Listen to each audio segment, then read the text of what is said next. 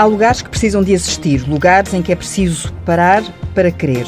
Este é o sítio absoluto da paz e do silêncio, este lugar. O sítio absoluto da paz e do silêncio e do mar e das aves. Uma obra divina. São palavras do escritor João de Melo e este lugar fica no nordeste da ilha de São Miguel, nos Açores, as Sete Lombas, que se avistam num certo momento daquela curva fechada por entre os caminhos da povoação, Exatamente. que é mesmo o nome da terra. Sim, sim. Continua a ser o seu lugar secreto? É, absolutamente, porque foi uma descoberta uh, muito pessoal. Ninguém me ensinou, ninguém me disse vais e paras e fazes assim ou assado. Não era um postal? Não, não, não, não havia. Eu uh, descubro uh, aquele lugar, digamos, há muito tempo e depois tive como fiz também um livro de viagem às, às, cinco, às nove ilhas dos Açores, também vamos, voltei a descrevê-lo, não é? Voltei a descrevê-lo. Mas aquilo que me impressionou e que está mais ou menos nas palavras que, que acaba de, de, de dizer, um, aquilo que me impressionou foi. São palavras que disse aqui nesta rádio. Exatamente. Precisamente deste exatamente. Sim, eu lembro-me de. Lugar secreto. De dizer uh, com o, o, nosso amigo Fernando Alves. Sim. Um, o, acontece é que eu vi de, num determinado canto da estrada, numa curva muito fechada, e onde se podia parar para ver o panorama, eu vi de repente uh, sete aldeias a coroarem uh, outros tantos morros, digamos assim, mas morros sobre o comprido, eram mais uh, até planaltos do que propriamente morros, não é? Uh, as casas coroavam esses sete, sete morros, diremos, e um, fabricavam como que um, imaginário total do mundo, mas onde as pessoas eram praticamente inexistentes. E as casas estavam as de costas casas, voltadas para o mar. Exatamente. E a, a, única coisa que se ouvia era o silêncio e os pássaros. O pássaro dos Açores, por, por natureza, é o, digamos, aquilo que nós chamamos o Açor, uhum. que afinal não é, é uma águia uma águia de asa redonda, e ele paira sobre aquela imensidão relativa do silêncio e ouve-se de volta e meia os pios agudos dele, da, do, do milhafre, não é? Que possivelmente anda ali a escutar à, à, procura de uma presa, da presa que possa caçar. E isto é de tal maneira uh, impressionante que é como que um, uma tríade. Portanto, o, o olhar lindo eh, e absolutamente deslumbrante daquela paisagem, por um lado, mas em silêncio. O piar do pássaro uh, caçador e o mar. O mar eterno e necessário, como, que foi como o Vitorino Nemésio hum. o definiu e muito bem. Hum. Tudo é contingente, só o mar é eterno e necessário. E nós, perante ele, temos muito esta sensação de forma que passou a ser o meu canto, o meu, uh, o meu segredo. É a história de uma permanência. Uh, e, e, e, em certa medida, de uma inexistência quando eu estou ausente, quando eu estou fora, aquilo, digamos que não, não está comigo. E então é, é um reencontro entre o eu existente e, e a tal paisagem inexistente no exterior e que só está ali. É? Já levou lá, Joana? Ela, penso que não se, não se lembrará, mas nós já fizemos a ilha mais do que uma vez, toda a ilha, e eu devo ter chamado na altura a, tentação, a, a atenção. a atenção para esse pormenor, mas a Joana viajou comigo umas vezes muito pequena, outras vezes menos pequena, certamente que não tem essa memória, memória hum. e também não conhece Quais... geograficamente a ilha como eu, não é? Quais são então os segredos da ilha? Estamos a falar de São Miguel neste caso, Sim. para a Joana que é uma alfacinha, nasceu em Lisboa, exatamente. não é? Convém dizer, mas, uh, mas que adora os Açores. Gosto muito. É lindíssimo. É o paraíso na Terra. Hum. Para mim, os segredos são aquelas, uh, aqueles montes verdes uh, extremamente floridos, as lagoas que estão todas espalhadas por São Miguel. Para mim, é as partes que mais hum. que mais me enriquecem. Fascinam e fascinam. enriquecem. Um, a Joana um, é assistente de informação na RTP. Exatamente. Tem o curso de técnica de som, concluído em Madrid, onde viveu, quando o pai foi conselheiro cultural da Embaixada. Há alguma relação entre hum, o som que a Joana procurou ao Sim. encontrar esta vocação e a voz do mar que o João tanto de que o João tanto fala? Ah, a Joana pode responder melhor do que eu, mas eu penso que a grande vocação da Joana é a música, tanto uh, ao nível da criação como da execução e, portanto, e, e, também da, da frequência. A prova é que ela uh, já compôs, já, já, já teve até, digamos, alguns projetos e a, e a continuar a adorar a música e a, e a perceber tudo, absolutamente tudo de música. E, e, esse universo criativo que está na Joana teve que ser confrontado com a realidade. Hum. E a realidade é o pão nosso de cada dia, uhum. o trabalho, o emprego. A necessidade de trabalhar. Exatamente. E de pagar as contas ao e, final do mês, não é? de ser independente. Que é uma necessidade pouco poética, mas... Absolutamente. Tal como o pai também, ela sabe, nunca pode viver da literatura. Foi Viveu para viveu para a literatura, que é diferente, não é? Mas teve que ter sempre profissões, teve que trabalhar e estudar, teve de. Pronto, depois tive a experiência estrangeira no, no estrangeiro, anos, que foi fundamental para mim do ponto de vista pessoal e, e, não, e, e não só. E, e, portanto, a literatura nunca foi um caminho nem um destino foi sempre um sonho que eu persegui e que saía realizando por ele próprio, não porque eu o frequentasse, mas, eh, digamos, era ele que acontecia hum. à minha frente. Mas, mas sempre se, se, se viu como o escritor e não como o professor, ou isso era. E, e, com isto eu não estou a querer dizer que não levava a sério o trabalho, não é isso? Absolutamente, absolutamente. Eu, aliás, não é para me estar a. E já vamos à música da Joana, não me esqueci. Claro. não me vou pôr em bicos de pés, mas creio que foi um bom professor. E também porque foi um belíssimo, um grande aluno que tirou um curso de paixão, que era um curso essencialmente literário, não é? Já Filologia era, românica. Exatamente, já era a procura, digamos, dos imaginários e das linguagens dos outros, até, até noutras, noutras dimensões, noutros países, noutras línguas. E Para poder encontrar a sua própria linguagem. Exatamente. E depois... Eu acho que ainda não encontrou ou já encontrou? Eu continuo à procura hum. e no dia em que tiver encontrado estou parado. Não, não vale a pena procurar porque a literatura é uma busca permanente de algo que a gente sabe que existe, mas que nós não somos capazes de lá chegar, nem de fazer, nem de praticar, digamos que avulsamente. É a chamada criação de uma linguagem.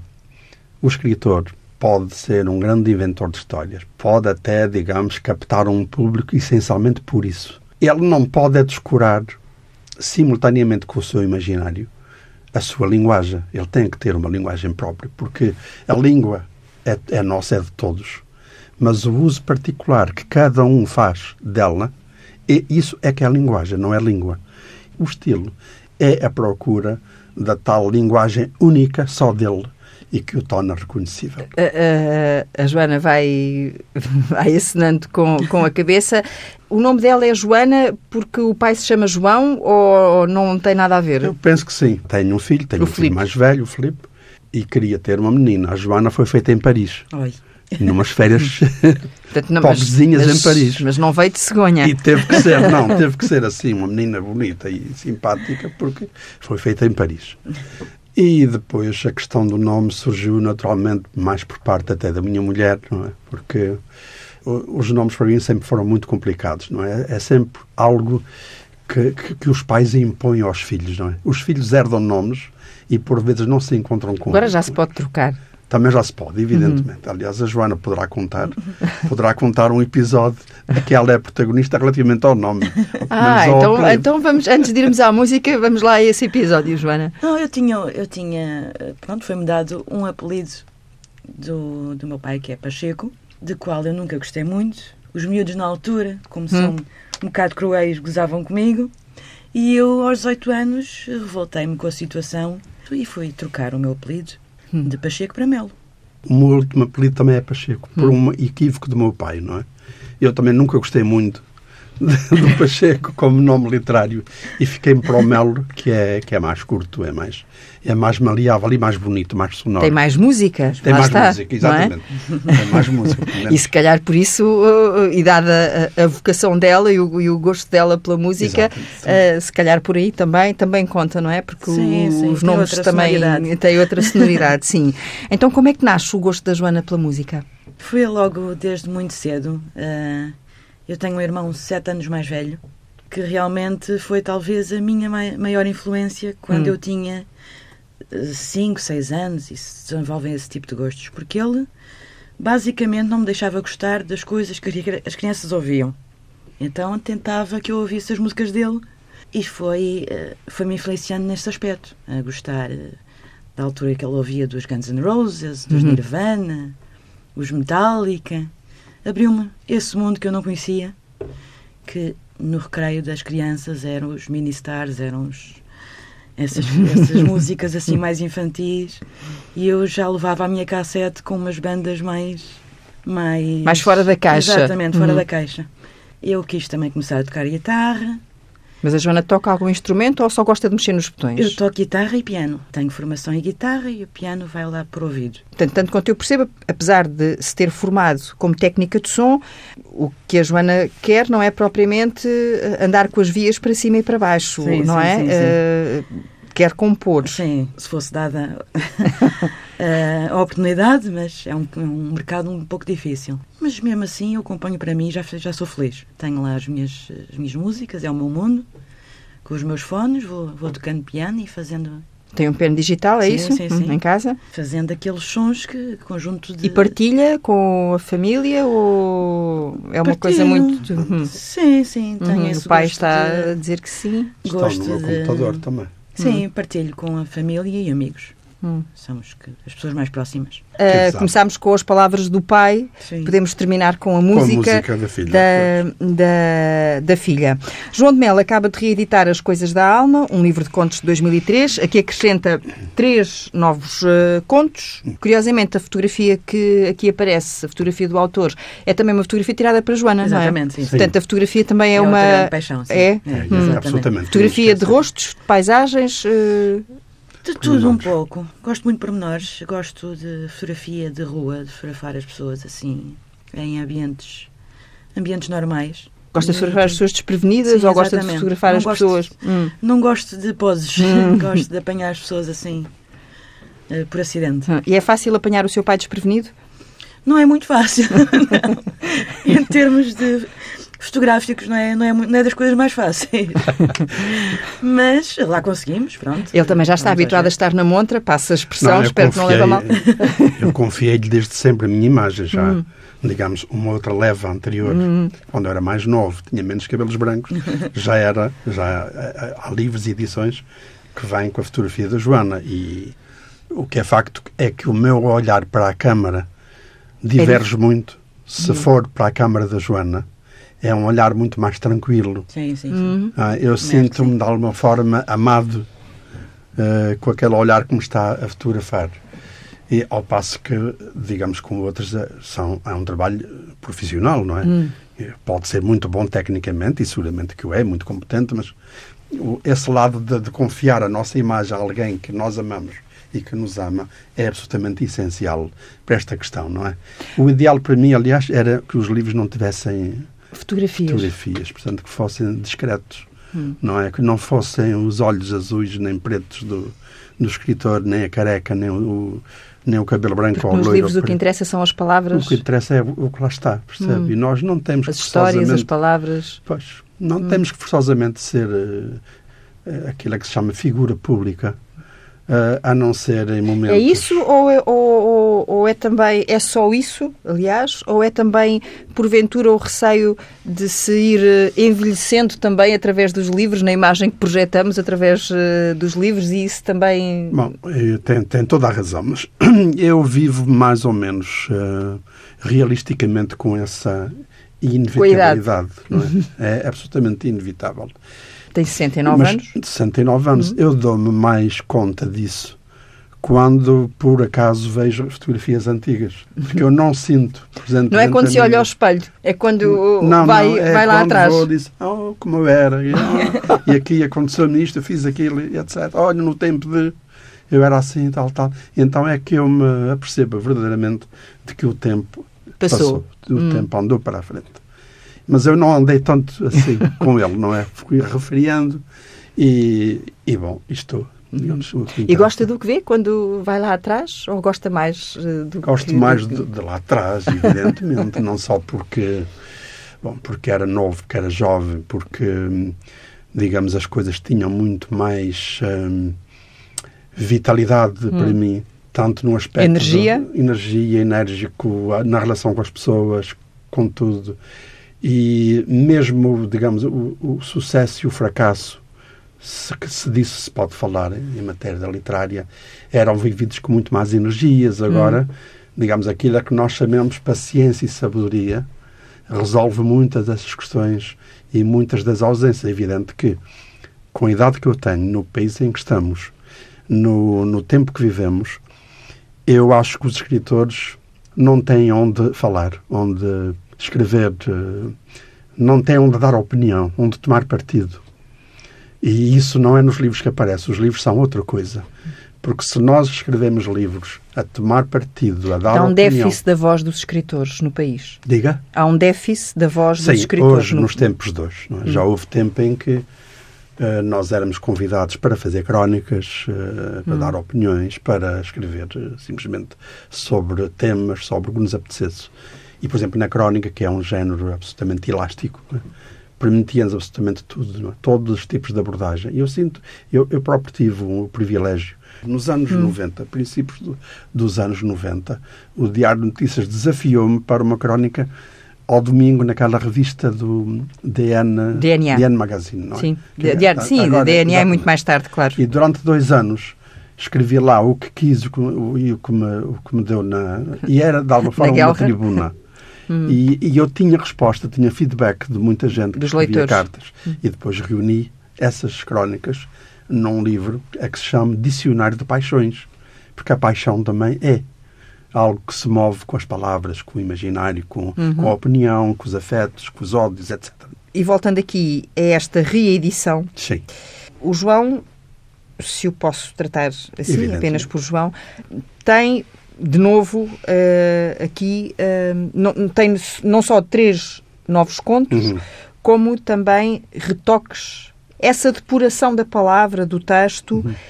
é uma necessidade, é uma preocupação, pode ser uma obsessão, é essa tal procura da é uma voz. Da, da doença, não é? Doença infantil. Um vício? É uma doença infantil do escritor, não é? De procurar a, a perfeição onde ela, não é? quando ela não existe em nós, não é? E daí que eu, às vezes, de edição para edição, todos os livros, neste sim, caso. Sim, sim, não, não, é, faço, não é a primeira vez que. eu que faço a reescrita, porque há coisas que depressa me desagradam naquilo que eu fiz para trás. É porque há escritores que não voltam a ler uh, os livros, não é? Escrevem, fica arrumado vão passando Bom, ao, ao, nisso, aos seguintes. Nisso acredita quem quer. Hum. nisso acredita quem quer. Mas lembro-me, ao contrário do um grande senhor da literatura portuguesa, né? Carlos de Oliveira, que eu, eu não sigo o modelo Carlos de Oliveira, eu não excluo livros por esse motivo, mas eu hum, procuro deixar algo de essencial naquilo que eu quis dizer consegue saber o que é que queria dizer exatamente 10 anos antes, 20 anos antes? Sim, consigo. E sobretudo pelo lado da estética, não é? Da estética hum. da linguagem. Quando a editora me diz, João, prepare uma nova, vamos fazer uma nova edição da obra A, B ou C. O meu primeiro movimento é ir à estante buscá-la. E eu vejo ali os erros todos, vejo as imperfeições e, e começo imediatamente a cortar e a tirar e, a, e depois vou ao computador e começo porque é inevitável para mim. Oh, Joana, leu os livros todos do seu pai? Li assim os mais importantes. Uh, e tem assim algum livro que seja o seu livro do escritor João de Melo? Acho que é o Gente Feliz com Lágrimas. Hum. Sim, é meu e partilhado. Julgo que Por... pela, é pela maior parte dos leitores, sim. Hum. Isso levanta-lhe o tal problema, não é, João? De, é um livro que ser sempre coloniza... o escritor de um livro só, não é? é? Como chegou a dizer. Exatamente, coloniza toda a obra, não é? O que é mau.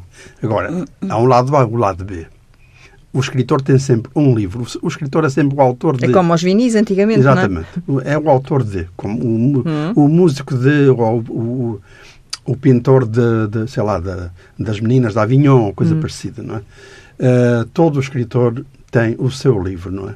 O, agora, no meu caso, e, e, nunca consegui explicar, nunca, porque eu não sei como é que fiz isso, houve um livro que se sobrepôs a todos os outros e que tem um tal peso. Ainda hoje não consegue explicar? Não, ainda hoje não consigo explicar, porque não é o meu livro favorito. Qual é o seu livro favorito? É o meu mundo, não é deste reino, uhum. não é? que foi o livro que fez de mim um escritor. Porque eu não era. Não quer dizer que seja agora, nem que seja nenhuma sumidade, mas foi onde eu descobri uma linguagem e um caminho. E, e, o que tenho feito é tudo a partir desse livro para a frente. Tudo. Sim, mas esse livro Antes. é a sua descoberta, não é? E, e, o Gente e é... Feliz com Lágrimas provavelmente é a descoberta dos outros. De mim. É assim que os outros no, o descobrem. No entanto, quando o meu mundo uh, saiu, o mundo não é deste reino, saiu teve, digamos, muito uhum. boa recepção por parte da crítica e dos leitores, muito. Eu julguei que aquele livro me ia acompanhar durante muito tempo. Agora, ele continua vivo e, e tá, eu continuo a revê-lo, não é? Da edição para edição. Continuo a revê-lo, a cuidar dele para não para ele não ficar eh, magoado nem, nem envelhecido. E, mas o Gente Feliz, no Gente Feliz, curiosamente, não me deixam mexer, não me hum. deixam tocar. Uh, inclusive o editor acha que não, não devo, o livro Gente Feliz, pensamos que terá sido lido por mais de meio milhão de pessoas, não é? E seria como que uma uma estranheza, para não dizer outra coisa mais forte, uma estranheza o Gente Feliz aparecer agora revisto ou reescrito pelo autor. Mas o João tem vontade de lhe ir mexer? Tenho sempre. Há sempre ali uma palavra que não está bem, uma expressão, há sempre uma coisa que eu diria melhor e de outra maneira, mas eu também tenho que reconhecer que as pessoas têm razão. Porque se elas gostam é do livro como ele está, é porque, voluntário ou involuntariamente, estamos todos lá nós. O Gente Feliz com Lágrimas aconteceu-me por acaso, não é? E até é bonito e é interessante que haja desencontro entre o autor, o gosto profundo do autor e do leitor, porque a verdade é esta. Quem faz o destino dos livros não é o autor, é, é o, leitor. leitor. Hum. E, o, e, no fundo, a história da literatura é a história da leitura. Não tenhamos ilusões, não é? De qualquer forma, tem uh, algumas correções ao Gente Feliz só para si? Não, não, não tem. Não, não tem, tem. Porque, Portanto, não teve esse, nem essa tentação. No Gente Feliz, eu lembro-me que em vez de escrever de um, de uma, ou plurais, uns plurais, de, de, eu pus tudo de um, de uma, de uns, de umas. E eu hoje detesto isso se eu pudesse, Portanto, seria com um toque correção. de Midas, digamos, com um toque de Midas e corrigia tudo isso. Se calhar até não é difícil, com os meios que nós temos. Mas não, nunca calhou e, repare, eu, eu continuo a deslumbrar-me com, uh, com a forma como esse livro me saiu das mãos e passou a ser o livro dos outros, não é? Rendeu-se com facilidade às novas tecnologias? Absolutamente. Foi, eh, foi, foi, para mim foi uma coisa, uma descoberta maravilhosa, porque a máquina já me já não me satisfazia a máquina, embora já fosse daquelas máquinas que apagavam até determinados erros, não é? Mas o computador é outra coisa. Eu guardo, eu faço o que quero, mudo de trás para a frente. Aliás, curioso, verifique que no, no manuscrito Gente Feliz com Lágrimas, aquilo que é hoje o início do livro, está na página 101 do manuscrito. Portanto, está a ver, isto não, não é pacífico, mas é, enfim, é uma aventura que. Portanto, a Joana não teve, uh, nunca teve que ajudar o pai com estas novas tecnologias porque ele desembaraça-se sozinho. Hum. Uma vez por semana. à volta disso. Preciso de ajuda, perdi um fecheiro. Joana, como é que se digitaliza isto? é, tenho que lhe dar sempre uma ajudinha também nas redes sociais. Mas ele também eu só tenho que lhe explicar uma vez. Portanto, já aprendeu e podemos hum. passar para a próxima. Houve música quando escreve? Tenho muita necessidade de música, mas quando escrevo é sem palavras, portanto, só música clássica. Gosto muito de ouvir Beethoven e, e, uh, e outros, não é? Baixinho, porque me cria. Um sussurro. Exatamente, cria-me uma, um, quase uma, uma outra espécie de silêncio, um silêncio povoado ao qual só faltam as palavras. Uhum. E é nessas que eu estou, não é? De maneira que faz muito bem a música. Aliás, uh, fora disso, de, no meu dia a dia, ouço muito rádio, muito, muito. E, sobretudo, pela música e pelos noticiários, muito. Uhum. Uh, e escreve mais de manhã, à tarde, tem um dia. Uma, um... É mais à noite, não é? Hum. Eu sou mais. Ah, voltamos um... ao silêncio da noite, é, à necessidade mais, do silêncio digamos, da noite. fim de tarde para a frente até às, às tantas da madrugada, e, portanto, tenho depois necessidade de fazer umas manhãs na é. cama, não é? Mas não, não muito pronunciada. Escrevo quando, efetivamente, quando, quando estou para aí voltado. Não tenho nenhuma obsessão. Faço por necessidade e não por, digamos, por militância hum. literária. Uh, escrever, para mim, é uma necessidade. É uma forma de, de, de me exprimir, de, de falar para o mundo, mesmo que o mundo não ouça, não esteja lá nem a ver nem a ouvir. No fundo, os livros vivem paralelamente uma outra vida, uma vida paralela à nossa. Se é que não, hum. por vezes não se entranham uma na outra. Na pele. Exatamente. Imagino eu que se, que se vão entranhando na pele dos escritores, não é? Por, por, muito que ele tenha a sua própria vida, não há como separar uma coisa da outra. Às vezes dá-me assim, algumas nostalgias, assim. Eu, o que é que eu fiz na minha vida literária? Digamos, o que é que eu tenho para deixar quando for embora de vez? Pensa nisso? Para o grande silêncio. O que é que eu deixei ao mundo que o mundo não tivesse? E às vezes ponho-me assim, até infantilmente, a pôr os livros todos em cima uns dos outros e dizer: ah, isto é muito pouco. Isto para uma vida é muito pouco. Os seus livros? Exatamente, os meus.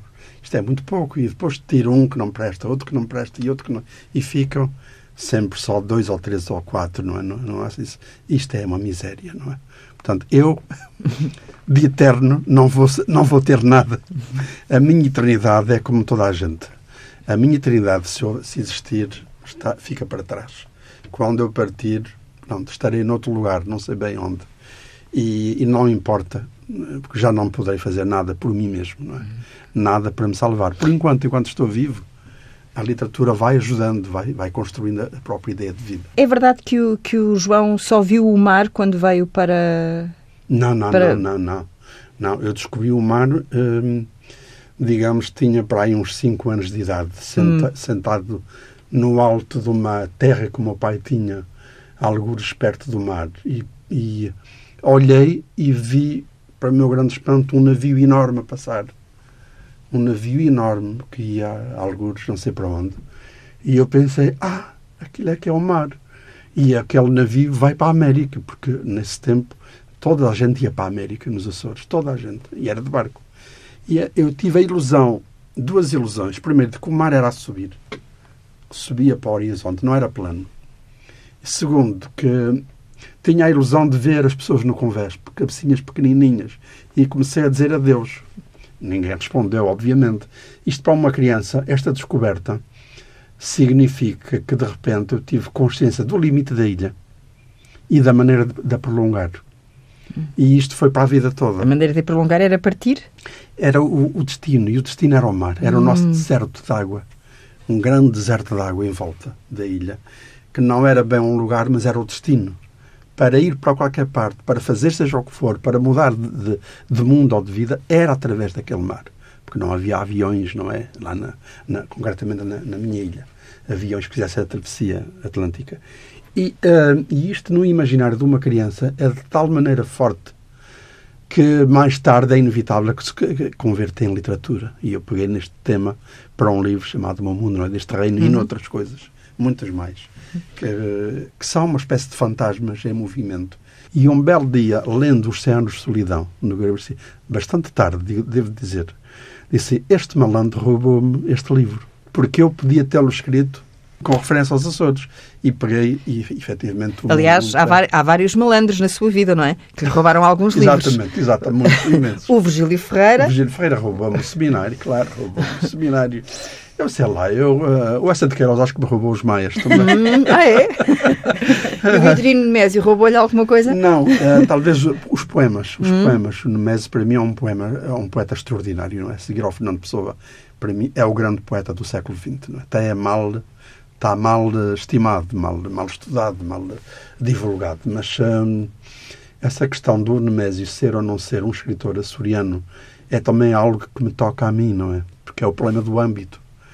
Para onde é que nós convergimos ou de onde nós divergimos hum. em matéria do âmbito literário? E o insuportável regionalismo, que é a coisa que eu não, não frequento, às vezes quer apropriar-se de determinados livros e determinados escritores para os diminuir no seu lugarzinho de origem. E o Nemésio é o contrário disso tudo. É, é aquele que é capaz de pegar no seu lugar e projetá-lo para todo o lado, de forma a que esse, a projeção desse lugar seja um lugar de todo o mundo. Ou seja, é a universalidade. E ele, e ele tem. É, é simultaneamente um escritor insular e um escritor universal, para mim. Hum. Para mim. E era é, o que eu gostava de ser. Incomoda-o que, que o definam sempre como o escritor açoriano? Acho que também já, já não incomodou, já, já, não, não, já passou. Portanto, hum. já fui escritor açoriano, já fui escritor da Guerra Colonial. Uhum. Agora sou apenas Entendi. um escritor português, não é? Dos Açores, que é o que eu sou. Embora tenha vivido praticamente as últimas décadas importantíssimas deste país, que forneceu aos escritores todos os temas literários, posso imaginar. Eu ainda tenho consciência, da, primeiro, da insularidade e da ditadura tenho uma experiência religiosa e do seu contrário, tanto com o ingresso no seminário. Tenho a experiência da guerra colonial. Em Braga. Acabou em Braga, mas começou, começou em Lisboa, perto, não é? de Fátima, perto de Fátima. Hum. Depois é que fui para Braga. Depois uh, cai uma guerra colonial no colo, sem eu saber porquê. E, Onde uh, é enfermeiro onde fui real enfermeiro e vivi das piores experiências e sobre, sobre essa experiência escrevi um romance chamado Autópsia de um Mar de Ruínas, que é também um dos meus favoritos. E talvez o mais... É um dos que sobra da pilha, da tal pilha. Sim, essa, isso fica, hum. porque é um livro que, hum, como direi, talvez até o mais, mais autobiográfico, porque tudo o que lá está aconteceu. E, e muito mais, que não, que não coube. E e porque aquilo não, não era apenas... que não soube dizer? Uh, não, porque aquilo não era. Hum. Eu, eu, não tinha descoberto que aquilo não era apenas uma guerra colonial. Era, uma, era uh, digamos, um tempo, uma geração, era um, e era também a necessidade de que a história de Portugal voltasse para trás. Digamos, os povoadores, os descobridores, uh, digamos, tinham que regressar a casa, porque aquilo não era nosso, porque aquilo afinal era uma estupidez muito grande. E e o, e o que nós tínhamos que fazer todos era regressar nas caravelas. Hum. As caravelas que nos levaram trazer-nos de volta à casa. E, e isso ainda não coube na, nesse livro, porque foi, foi aquele, digamos, eh, aquela emergência de dizer cá para fora o muito que a guerra depositou de mal e de humano também dentro de nós. Hum. Está aí nesse livro. Mas ainda admite voltar a escrever sobre a guerra? Tenho alguns contos dispersos, poucos, hum. sobretudo o regresso, enfim. Tenho poucas coisas e penso que o essencial está dito, não é? Hum. Além disso, eu hum, também, paralelamente aos livros que escrevi, eu fiz uma grande antologia nos anos 70, 78, 79, já não sei bem, chamado Os Anos da Guerra, com 40, 45 autores sobre a guerra colonial e as lutas de libertação. E esse, esse livro foi muito, muito oportuno porque acabou com o silêncio terrível que, que, existia sobre a guerra.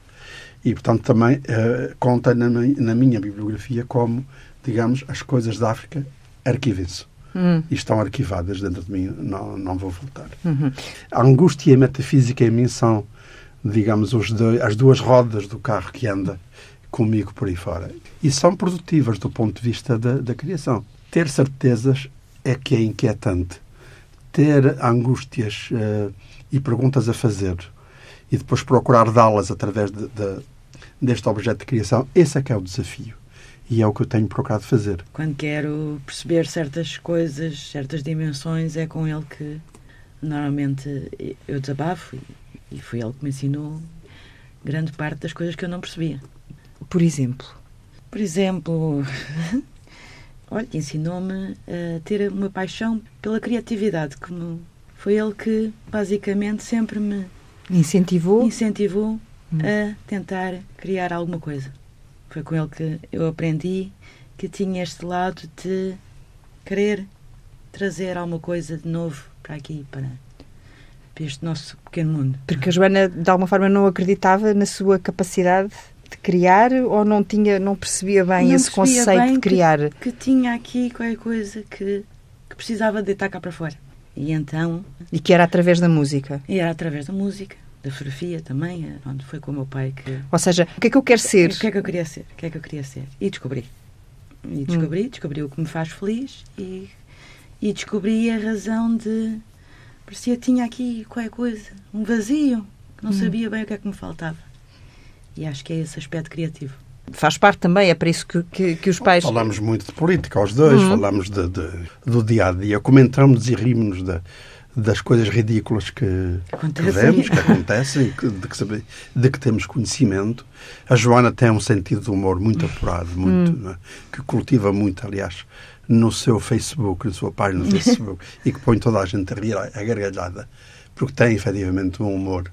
Mas é um humor policiado pela sua timidez. Mas isso nasce com a gente. Eu também o era. Eu também padeci desse. Não é um mal, padeci de, de, dessa circunstância de ser tímido. Ainda hoje, creio que ainda hoje sou. Aprendi foi a disfarçar muito bem, que é diferente. e a Joana há de também descobrir esse caminho. Mas a Joana, desde que me lembro, já cantava tudo que, o, que os programas infantis, já as canções todas, já tal. A música era para ela já algo como com um chamamento à distância. A Joana levou-me a determinada altura, como é normal na, na juventude, que quis viver só desse sonho. Uhum. Eu disse, Joana, tu vives num país pequeno. Exatamente. Vives numa, numa língua que te corta um pouco a, o horizonte tu vais ter necessidade de, paralelamente à tua, à tua felicidade uh, pela música e pela criação, de ter os pezinhos na terra, como o pai sempre teve. E ela percebeu isso, percebeu isso muito bem. Também não teve grandes oportunidades para voar. Ainda? A verdade se diga, ainda, não é? Mas chegou até a fazer experiências com vários músicos conhecidos e que iam lá à casa cantar as coisas que ela compunha, etc. Hum. E eu julgava que poderia surgir daí um projeto assim forte, mas Mais não consistente. é fácil. Uhum. Mas não é fácil. Portanto, a minha filha é uma pessoa criativa. Uhum. É uma pessoa, é, uma, uma, é a melhor filha do mundo, isso digo aqui e, e sem, sem exagero. Mas da... posso uh, partilhar aquilo que me escreveu no mail Absolut... que me enviou ontem? Absolutamente. Mas quase absolutamente. em pânico com este, este nosso encontro aqui na rádio, não é? É a primeira experiência. Ter de falar. É a primeira experiência, não é? Se calhar se estivesse na televisão estava mais à vontade. Não, eu não sei, daí não sei. Daí não sei. Não estou habitada. Ela chegou ao pé de mim e disse: Pai, é só por ti que eu faço uma coisa desta. e ainda bem, ainda bem, porque assim uh, vamos, uh, vamos ter o gosto também de ter um cheirinho, vamos lá, uh, de uma música, de uma composição, de uma composição da. Joana da Joana Melo. Será seguramente com ela que, que vamos uh, deixar correr esta esta conversa como se fosse o tal Exatamente. sussurro clássico Exatamente. que o João Acho usa para para escrever, mas eu não queria terminar sem voltarmos uh, aos Açores para perceber como é que é o seu reencontro com a Terra sempre que, que regressa, por um lado, e outro para perceber se, quando chega lá, tem o sotaque micaelense. Pois, uh, quando eu chego aos Açores e pôs os pés na terra, disse: oh, pronto, finalmente, completo. Completo, essa ideia de completude. Não sei bem explicá-lo de outra maneira. Completo porque foi ali, ali é que o ser teve origem, não é? Tudo, tudo se levantou daquele chão, usando o título de Saramago. Mas, relativamente ao sotaque, eu falo uh, micaelense se quiser, hum. mas não vou para lá, para, para, para São Miguel, uh, esforçadamente praticar o meu micaelense que ficou para trás. Já basta, quando eu cheguei ao seminário, logo no início, num dia quente, à noite pelo seminário dentro, sou recebido em Palmas, porque era o esperado, cheguei com dois meses de atraso hum. em relação aos outros. Portanto, era João o esperado. O esperado, era o açoriano. E açoriano fiquei para, toda, para todo sempre enquanto estive no seminário. Era o açoriano, não tinha nome. E já me basta, digamos, ter tido esta surpresa de perceber tudo o que os meus colegas me diziam e eles nada perceberem do que eu, do que eu dizia de maneira que delicadamente pediam para repetir o que eu, eu tinha dito. Porque eu trazia mesmo aquele açoriano serroldo, hum. lá do, do, do, Nordeste e tal. E isso é algo que hum, marca como uma, digamos assim, um risco, um traço da nossa personalidade. Mas não é nenhum drama, não é? Brincamos muito com isso, eu e a minha, a minha filha e a, e lá em casa, com as palavras e expressões açorianas. Não é? Pois, era isso que eu lhe ia pedir para, para nos despedirmos. Eu não sei se a Joana, assim de cabeça, já me sabe dizer assim uma música que nos possa, não sei se as suas músicas têm nome. Sim. Sim. Uh, Qual é que acha que... que eu compus há uns, há uns 10 anos atrás, que se chama Peut-être ici. Sim. Okay. E querem uh, partilhar um bocadinho desse sorriso desses, eh, dessas conversas em que trocam as expressões açorianas para sairmos daqui? Brincamos, sei lá, eh, isto é tão espontâneo e tão inesperado que. Eu agora fico só a ouvir. Tão inesperado que se eu disser assim. Joana, o que estás fazendo? O que estás fazendo para aí? Que estás tão calada que não apareces? Ela responde lá do outro lado. É baboso. É baboso. Este aqui a ver as, minha, as minhas coisas. Estou a tratar daquilo que... Não é verdade? É e verdade. coisas do género. E, uh, e acentuamos muito então aquela natural rudeza. Hum. É homem, está calado é para aí. É homem, está calado para aí.